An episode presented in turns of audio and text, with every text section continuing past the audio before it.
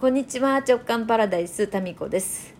もう今ですねえー、喋ってアップしようとしたら電話がかかってきてっていうのが2回、えー、たまたま繰り返されましてもう今日は話す気力がありません。なんでこれ途中でさ電話かかってきたら切れちゃうんだろうね。それでじゃあこの機内モードにしてこれを喋ればいいんじゃないかと思うじゃないですか。でそれもね、えー、やってみたんです。そうすると何が起こるかっていうといただいたお便りを読めなくなるんですよ。で繋がってないからね。まあそういうことでですね今日はまあ特段喋ることもありません。さっき喋ったから消えたけど。いやさっき喋ってたのはもうちょっと聞いてくださいよ。あでもそうだな。3回目ぐらいのテンションでちょうどいいのかも。だってさっきものすごくちょっとまた面白いことがあったんですよってテンション高すぎたもん。だからまあねさっきの2回は消えちゃったけど3回目もう一回言いますよもう一回。もう一回言っときますとね。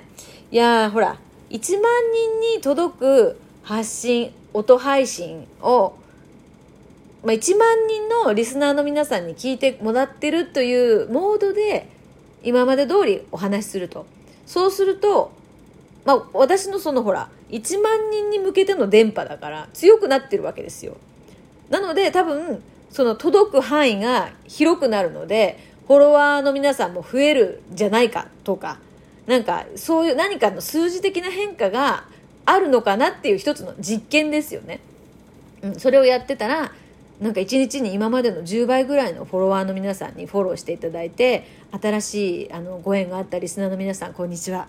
はいちょっといきなりね2回消えちゃってテンションが低めですけどこれぐらいが今日はちょうど良かったのかもこんにちは。というねこのだから8月の下旬からトータルでいくと130名ぐらいの新たなですねこのね音でつながるご縁ができてるわけですよね。っていう話をまあ昨日もしていまして。でですね今日またそう今日のメインはここからです。今まではもう前菜です。ここからがメインです。面白い展開がありました。えそれがですよ。とあるですねオーケストラのアンサンブルからですねそれの指揮者の方から朗読でその音楽の中に関わってもらえませんかっていうオファーが来たんですよ。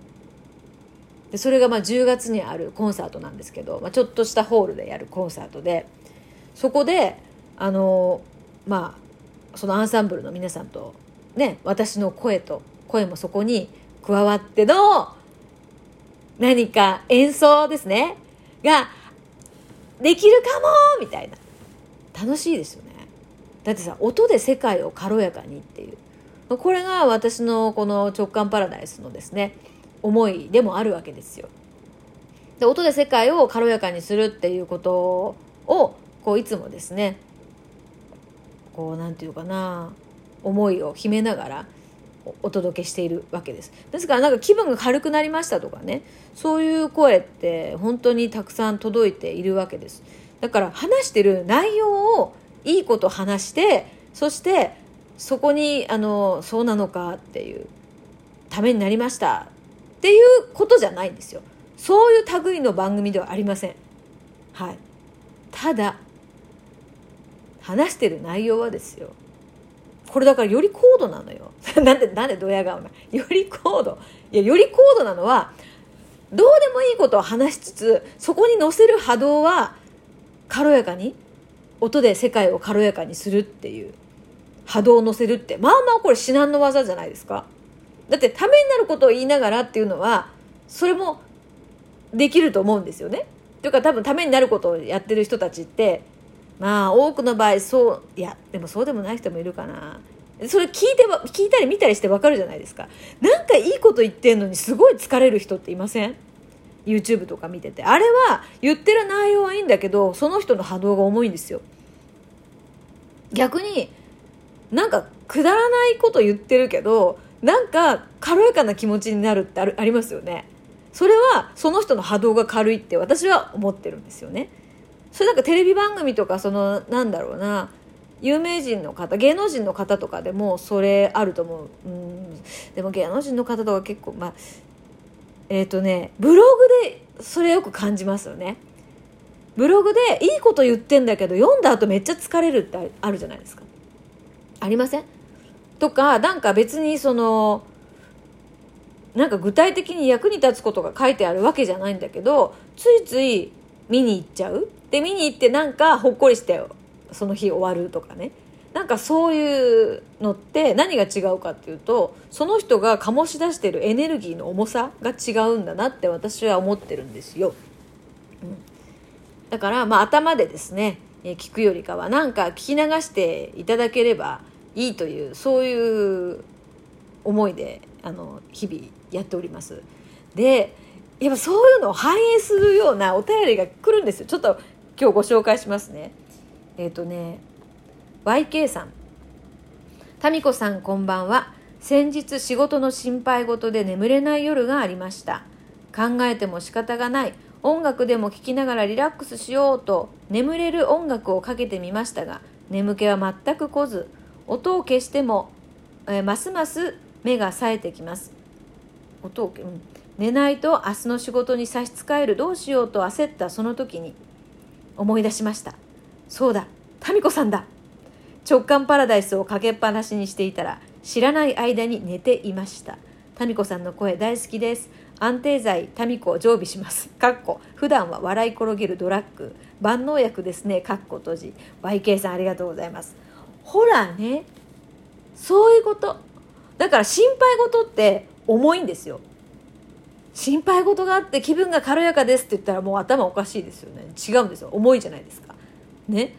でその心配事を何かリズムで納得して解消しようっていうことは余計重くなるんですよ。そのリズムっていうものがもう周波数として重いから。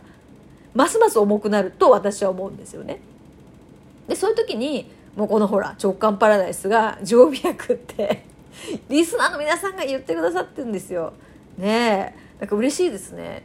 なんか聞きながら寝ちゃいましたっていう話よく聞く。なんなら私も喋りながら眠くなる時がある。そう。で自分のさこのいや聞き返す時があるんですよね直感パラダイス。まあ大体1回は聞き返す、うん、直後じゃなくても。でもね眠くなるんですよ。でこれはね昔ね民放のラジオをやってた時に3時間とか4時間の生放送っていうのもやっててでそれをやっぱ一応ね何言ったか確認のために聞き返すんですよね。まあ、それ3時間分とかですよ。間に曲とか紹介したりとかしながらですけど。でね自分の番組を最後までプレビューできた試しがないんですよ。途中で寝ちゃうんですよ。だからまあ自他ともに認めるこの何か眠くなる作用があるんでしょうかね。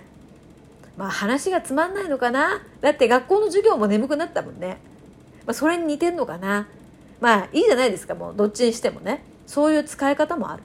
眠れぬ夜に、えー、薬箱からねお薬を出すようにあのハーブティーのようにこのスマホから直感パラダイスを流していただければ、まあ、いい感じのね夢が見られるんじゃないでしょうか。まあ、これはだからさ重さをさちょっと軽減する？音で世界を軽やかにっていう。その思いが何かこう YK さんなどのようにですねこう深いところで通じてなんか直感的にほら分かってるんですよ YK さんも。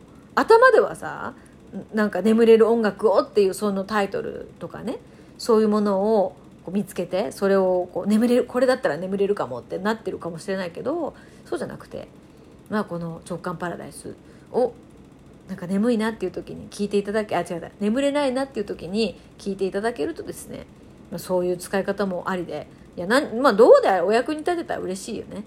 うん、ということで、えー、そう「音で世界を軽やかにの」ちょっと変化球バージョンでこのオーケストラアンサンブルの皆さんと声でのねコラボっていうのがまた楽しみですね。私ピアノとバイオリンと私の朗読っていうのはやったことあるんですよ。だけどアンサンブルねもうちょっとだから人数が増える中での朗読っていうのはやったことないな。あれじゃなんか藤井フミヤさんがさオーケストラとねあの歌のコラボっていうのを何年かこうされてるじゃないですか。えー、なんかそれみたいじゃないですか？ちょっと規模感は違いますけど。なんかねフミヤさん素敵みたいな思ってる私がなんか勝手にチューニングしちゃったのかな？フミヤさんに、えー、それほど、まあ、魅力的ですけども。まあね開催するその会場も久留米なんですよ。久留米の会場でそのオーケストラアンサンブルの皆さんとこの朗読。楽しいね。楽しい。芸術の秋ですね。でもさやっぱその私ねアーティストを応援したいっていうのずっと言ってましてあのクラブ JK もですね JK 塾もなんかクリエイティブなことをやりたい人とか何かこう物事を作るのが好きな人とかなんかこうアートに興味がある人とかね。まあそういう方たちを応援したいっていうのはすごくあってそれと同時にあのなんか自分自身も表現者でありたいっていうのはずっとありましてね。うん、でもまあ何がねできるかっていうことでいくと楽器とかもまあ際立ってできるものはなくただまあこの声でのこういう表現とかっていうのは一つの表現方法ではありますよね。だからこの声での表現。しかもオーケストラアンサンブルですよ。と一緒にできるとかってすごくワクワクしますよね。だこのワクワクするっていうのが一つの正解。自分の進む方向として合ってるよって意味なんじゃないかなっていうふうに思いましてね。まあちょっと今日も今日もまた取り留めもない話になりましたがまあこうやって自分から出てくる音で誰かの気持ちが軽やかになったりで誰かの気持ちが軽やかになればその人の周りにいる人の気分も軽やかになるんですよ。波紋みたいにね。うん、ということで結果としてもなんかねすごい数の人たちの気持ちが軽くなったら最終的に嬉しいかなっていうふうに。そしたら地球のさ波動も軽くなるんじゃないかなと。まあちょっと最後は大きなイメージの話になりましたけれども。はい。それでは今日はこの辺で。